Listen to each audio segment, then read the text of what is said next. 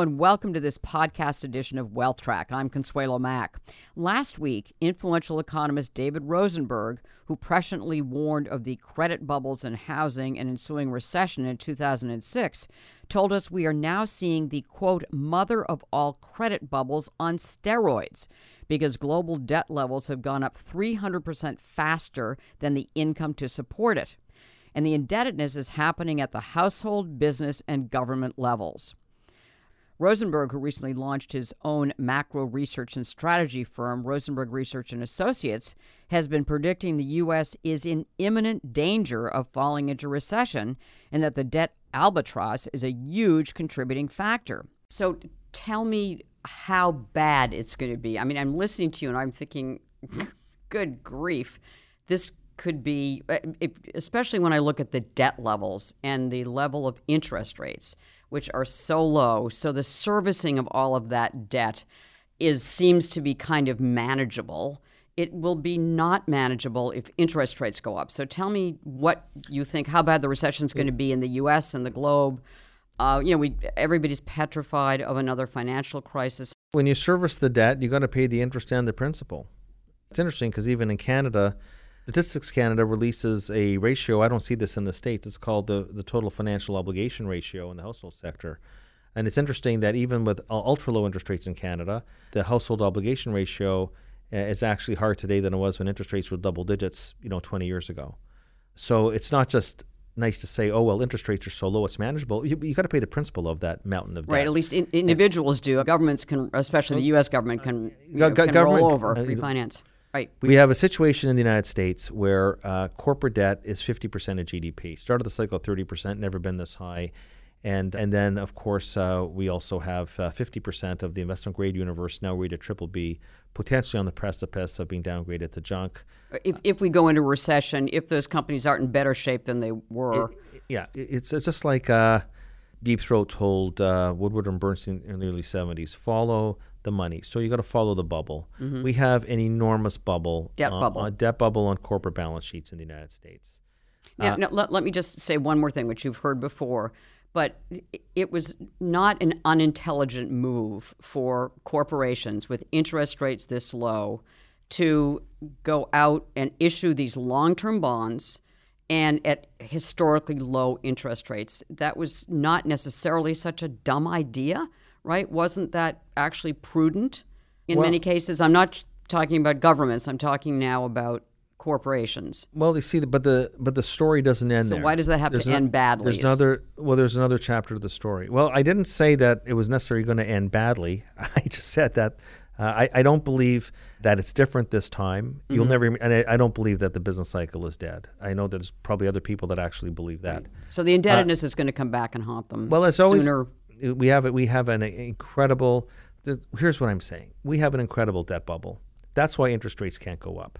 And um, but what I was saying before, when you're talking about this wonderful longevity of a 10-year cycle, it was perpetuated by a dramatic increase in debt. Even so, you asked me about what extended the cycle. Well, you know what? If we, you know, I'm not going to say that the the Trump and the congressional tax plan had no impact on GDP. I just said it didn't have an enduring impact right. on GDP. But if we're going to go through recurring rounds of deficit financed tax cuts and spending, I mean, you'll give the allure of there being organic growth when it's all just being facilitated by incremental debt at a time when the debt ratio has never been as high as it is. So it's just an unstable equilibrium. I mean, we have not had a cycle of productivity. Here's the situation as I see it. And I could throw the question back to you. Yes, companies borrowed incredible amounts of money at low interest rates. What did they do with the money? Now, if you're going to say to me, oh, well, look at the data on capital spending, what an in- business investment cycle this mm. was. And I'd say, hey, you know what? Business borrowed the money, they invested in the real economy, they're going to earn a perpetual uh, after tax rate of return on the money invested vis a vis the cost of capital. And by the way, the capital deepening is going to produce productivity growth, and that's critical for the income that the country needs to service the debt. Well, what a what a powerful story! You'd actually start calling me the permabull. But this was the biggest debt for equity swap of all time. What do companies do with the money right. that they stock borrowed? Buybacks. Stock buybacks, and actually, and it's actually dividend well, it's, it's perfect perfect symmetry. Four trillion dollars of quantitative easing, and what happened is the Fed hoovered all those safe securities, mostly treasuries, open up a vacuum for the corporate sector. Don't need the banks. Well, the banks are capital constrained anyways and regulated. Went to the public markets, and the public markets wanted investors wanted this stretch for yield. Who cares about covenants? Who cares about default risk? Uh, I just want the yield in a yield starved world. Mm-hmm. Uh, and so corporations flooded it and then bought back their stock, which then gives this allure of this wonderful earnings cycle. Of but wealth. you see, it's earnings per share because you're taking the share count down, not dollar, not dollar billions of earnings, earnings per share. Take the share count down because CEOs get paid for EPS, Yes. earnings per share. So you inflate and you give this illusion of there being some sort of wonderful earnings recovery that's not really quite there. It's a share buyback story. So that's really what happened. We didn't have capital deepening. This went down as the weakest capital spending cycle of all time. In fact, the weakest economic growth cycle of all time. And you'll say, yeah, well, that actually will help extend because there was no big economic bubble. And I'm saying, yes, there was no economic bubble. What I'm saying is that there's a huge financial bubble. Uh, when you say to me, well, all that debt they raised, they raised at lower interest rates, they still have to service that debt, notwithstanding. The question is, what happens when the recession comes? Right. And this is what happens. This What is A happens? game, well, this is a game. Of, this is a game of cat and mouse. And here's what I want to say. I want to say that the bubble bursting does not cause the recession. Okay, the recession causes the bubble to burst. Okay, I went back at the very beginning of our interview to the late '80s. It was the recession that followed the Fed tightening cycle that caused the commercial construction and the S&Ls to burst, uh, not the other way around. It was the recession that caused the impairment of the dot coms. And then in the last cycle, the recession actually started in December of 07. That's when the economic expansion officially ended. Well, if memory serves me correctly, Bear Stearns went down three months later. Right. If I'm not mistaken, Lehman and AIG and Merrill went down six months later. All the stuff happened because what does a recession do? A recession impairs cash flow. And then the impairment of the cash flow impairs the ability to service the debt. And that's when you get delinquencies, defaults, and downgrades. Has the recession started yet, as far as you're concerned, or uh, or when do you think it's going to start? Again, it's kind of been delayed Yeah. from I was where you when you Right. thought it would. Yeah, I, I, I thought it would have started by now, and I Mm-hmm. think that the consumer certainly hung in uh, more than I thought. I think I just think that the lags are taking longer. But you know, Consuela, remember I was early on the last call. The- You know, it's funny. I was viewed as being crazy early, and and actually I also caught the dot coms. I was crazy early both times, but then as the storm hits, people don't forget that you were early. They just remembered that you were right. Right, and um, and, and- and and- also, and I know you, you you have been predicting kind of throughout this recovery a couple of times that there we'd have a double dip recession at one point, right? So there have been times when you've seen a recession looming when it hasn't materialized. And what kind of what have you learned from those calls? And what's different now that you think, okay, this is for real? Now we're really it, now it's really going to happen. And I, as I said earlier, I mean, how bad is the recession going to be? From what you're describing, it sounds scary to me. the economy was on such shaky ground in 2010, 2011, 2012 that the Fed had to embark on massive rounds of quantitative easing. Right. Massive. And so uh, I think that would help extend the cycle where these re- repeated periods where the Fed was injecting the system with liquidity and it didn't create booming economic conditions, but it certainly helped prevent the double dip from happening. The is Fed- that the Fed- possible now? Is it? Does the Fed have any power left to, or is it have much less leverage now? I think, like I said, this is the one area where I think Donald Trump was right. I think the Fed over tightened. Yep. Now, don't forget, in those periods in 2010, 2011, 2012, I was looking at a very fragile economy, and the economy was very fragile, and uh, the Fed became very aggressive. You know, Ben Bernanke, his, his he, you know, he didn't he didn't raise rates right after No. his last rate his last rate hike. I think was the summer 2006. How bad? You know, compare what you're expecting to other periods in history. Is, are there? Well, you know, it's a. Uh, one thing I'll say is that it, it's not going to be as certainly as bad as the last recession. Okay, Okay, so that's a relief. well, people get relief out of that, but people don't know that. Um, and I think this is right that the 1973 to 75 recession was actually worse post revisions than the last one, which we call the Great Recession. Because I guess the Great Recession, i you know, involved a financial collapse. 73 74 was horrible, a horrible period. Yeah. And we had look, we had investors and for the economy. 19 in the, the double dip recessions of 80 to 82. I, I think that um, I think the problem is going to be less about the magnitude of the decline in the economy, Mm-hmm. more about how do we get out of it?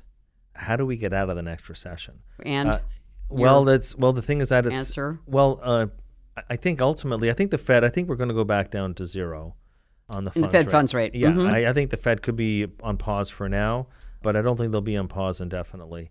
The yield curve will steepen, but it will melt. Uh, rates are going to go down a lot more. They they're going to Mm-hmm. and steepen means that, that the long term rates will, the difference between short and long term rates will be steeper. well, what it means is that as they go down to zero, the ten-year note might go down to one So the yield curve will steepen, but in a in a bond bull market. But bringing down interest rates uh, will help out the housing market, help out interest-sensitive spending at the margin. Uh, steeper yield curve will help out uh, the financials. There'll be a lot of benefits from that. The Fed's not ready to do it yet because the Fed, historically, as it is today, a very incremental institution. They are responsive. They're not proactive. right. And I think that they will do more quantitative easing, which they're doing uh, through the back door right now in the Treasury bill market. Uh, they'll do a lot more quantitative easing. But I think ultimately what we have to do is understand what has been the largest constraint on economic growth globally and in the United States. It's not about aging demographics, which really has its impact glacially. And uh, it's not about the rapid ascension and advance of technology and the technological change that creates uncertainty. It's really about the mountain of debt. The mountain of debt is a massive constraint on aggregate demand growth globally. Okay, and I, I come back to what you said before about well, ten years of recovery and things don't seem. Why is it that the Fed got stopped out at two and a half percent? That hasn't happened since 1930s. Why, why could the Fed? The Fed always told us we want to normalize interest rates. Well, if you asked a rational person, did the Fed actually normalize interest rates this cycle? Nobody. Well, because how do you normalize interest rates mm-hmm. in an abnormal environment? So interest rates in the world's, I mean, people call the United States the cleanest shirt in the laundry basket. Here's the cleanest shirt in the laundry basket. Here's the only central bank that had the temerity to actually try and normalize interest rates, and mm-hmm. they couldn't even do it. Where, where do you think They- interest rates should be? Well, you know, what I'm saying is that a few years ago, you asked some of the brightest lights in the business, they would tell you a, normal rate would be at least 3% or maybe 4 There Now we're talking much lower levels. We're talking much lower levels for, and, that, and that's that's a whole dissertation on, on why that's the case. The point I'm making is that the Fed. So I'm trying to say we, we this is this is I call this the Potemkin economic expansion. Potemkin, Grigor Potemkin mm-hmm. was the general that built fake cities. Yes. We built this on a mountain of debt. Okay, this is a house of straw, and I know that people actually, you know, they don't see it or they don't want to see it, but that was what perpetuated is that more debt, more QE, more debt, and more life support for this expansion. Okay, and then Jay Powell comes in and says, "Well, actually, I'm gonna." Like I didn't hear actually Ben Bernanke ever say Ben Bernanke when he dared to say I think back in 2013 that he was going to start to pull the plug away, the markets went like ape. Yes. And then, okay, Janet Yellen was sort of like, you know, a placeholder, I guess, in between. Uh, and the first thing that Jay Powell talked about actually at his confirmation hearing in January of 2018 was he says, we have to normalize interest rates. Now, I think in his mind, he was thinking we're going to go three plus on the funds rate. Well, what's interesting is that they couldn't even get it above two and a half percent. Mm-hmm. People have to ask themselves the question how is it, if it's such a wonderful economy, a reflationary economy, a 10 year economic expansion with unemployment at 3.5%, that the peak in the funds rate was 2.5? Seriously, what is that telling you? What is it telling you? That things are fundamentally weak, that, Okay. that we can't raise the rates because we can't service it otherwise. And it's, well, okay, why, why, how come, how come the ECB never raised rates? They never tightened policy. Mario Draghi's last act was to do more QE. Why did Mark Carney at the Bank of England, they went to 0.5? So they saw the weakness and admitted it and went there, right? The, look, uh, I would say that the, the, the I said before that the stock market relationship with the economy is all but broken down. Okay, but so not true. But not true. Not true with interest rates. Okay, interest rates are telling you interest rates. What is more powerful? I mean, Albert Einstein actually famously said that the power of compound interest is the eighth wonder of the world. Interest rates are telling you something about Mm-hmm. Yes. the economy. Okay, then here's what it's telling you about the economy. It might not be telling you about a recession, but it's telling you that the underpinnings for this economic backdrop are very poor. Poor. And, and stock market. Let, let's just switch to the stock market. The stock market has been, you know, doing well. You mentioned earlier that it's a it's a very narrow cohort that's been doing extremely well. Uh, the we are we're still in a you know bull market of sorts uh, as far as the major indexes are concerned, the Dow and the S and P. What's your read on the stock market and how vulnerable the stock market is? I have to say that um, you know it's just a good thing that I was uh, bullish on treasuries, so that at least there was an asset class where I helped people make money. And they have done incredibly But well. but that's no excuse for the fact that I I've, I've missed the stock market rally. It's caught me by surprise. For for years, you have been advising your clients to invest in the, the kind of the dividend aristocrats. Yeah. that's actually been a very good recommendation, right? Right. If, if you're looking at a total return basis, Yeah. compounding, Yeah, I, I, that was a good place to be. Well, I like bonds. I like bonds, and I said Mm-hmm. to people that if you want to have toes in the equity risk pool, then uh, own the bonds and drag is what I call them. Mm-hmm. So uh, whether it was utilities, or whether it was the REITs, uh, or the staples, or, or even healthcare, I mean, there was a hundred percent right. Thank you for that. Mm-hmm. Um, I have been actually beating myself up somewhat for the missed uh, overall equity market call, but. Uh, the dividend story has been uh, an alluring and enduring one for me, one. Mm-hmm. but but the, the point is that I, I, I didn't think that the uh, we'd be seeing 3100 on the S&P or 28,000 on the Dow. So, you know, when you when you miss a call, you have to be responsible and um, and think about, you know, what's going on and try and explain it. Well, and And- also and- kind of what but- what but- now? But I am think saying, is what well, I, I don't. But here's the reality: I don't really have an explanation. Mm-hmm. I don't know where are these flows coming from. We have this unusual, bizarre situation. It's like cognitive dissonance, where companies are buying back their stock, but the insiders are selling the stock. Mm-hmm. You know, uh, a month ago in the Bank of America Merrill Lynch survey, my alma mater, cash holdings among global portfolio managers are at their highest level uh, since 09. And then within a month, all Yes. that cash has gone into the market, and the growth expectations have swung higher to an extent we have not seen apparently since 1994. And I'm there thinking, like, what happened in the past month? What that there is enthusiasm over phase one, which even if we get phase one, is just all the easy stuff, which they still can't seem to get done. And I couldn't understand how do you uh, connect the dots from a deal that really just involves Chinese buying of soybeans from Midwest farmers to a three-point multiple expansion of the S&P 500. I don't know. I can't really explain it. And I'll tell you right now, if I can't explain something to investors, I will tell them. And and personally, I've been on the sidelines. When I can't explain something, when it doesn't make sense to me, I'll tell you what I do. I avoid it. And so I can understand things that I've missed in the past, and I will do my uh, retribution, and I will do my analysis, and I'll figure out I'm not going to make that mistake again.